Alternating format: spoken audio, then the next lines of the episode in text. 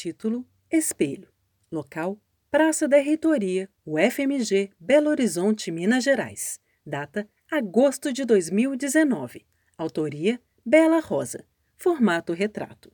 Em primeiro plano, detalhe do espelho d'água em frente à reitoria.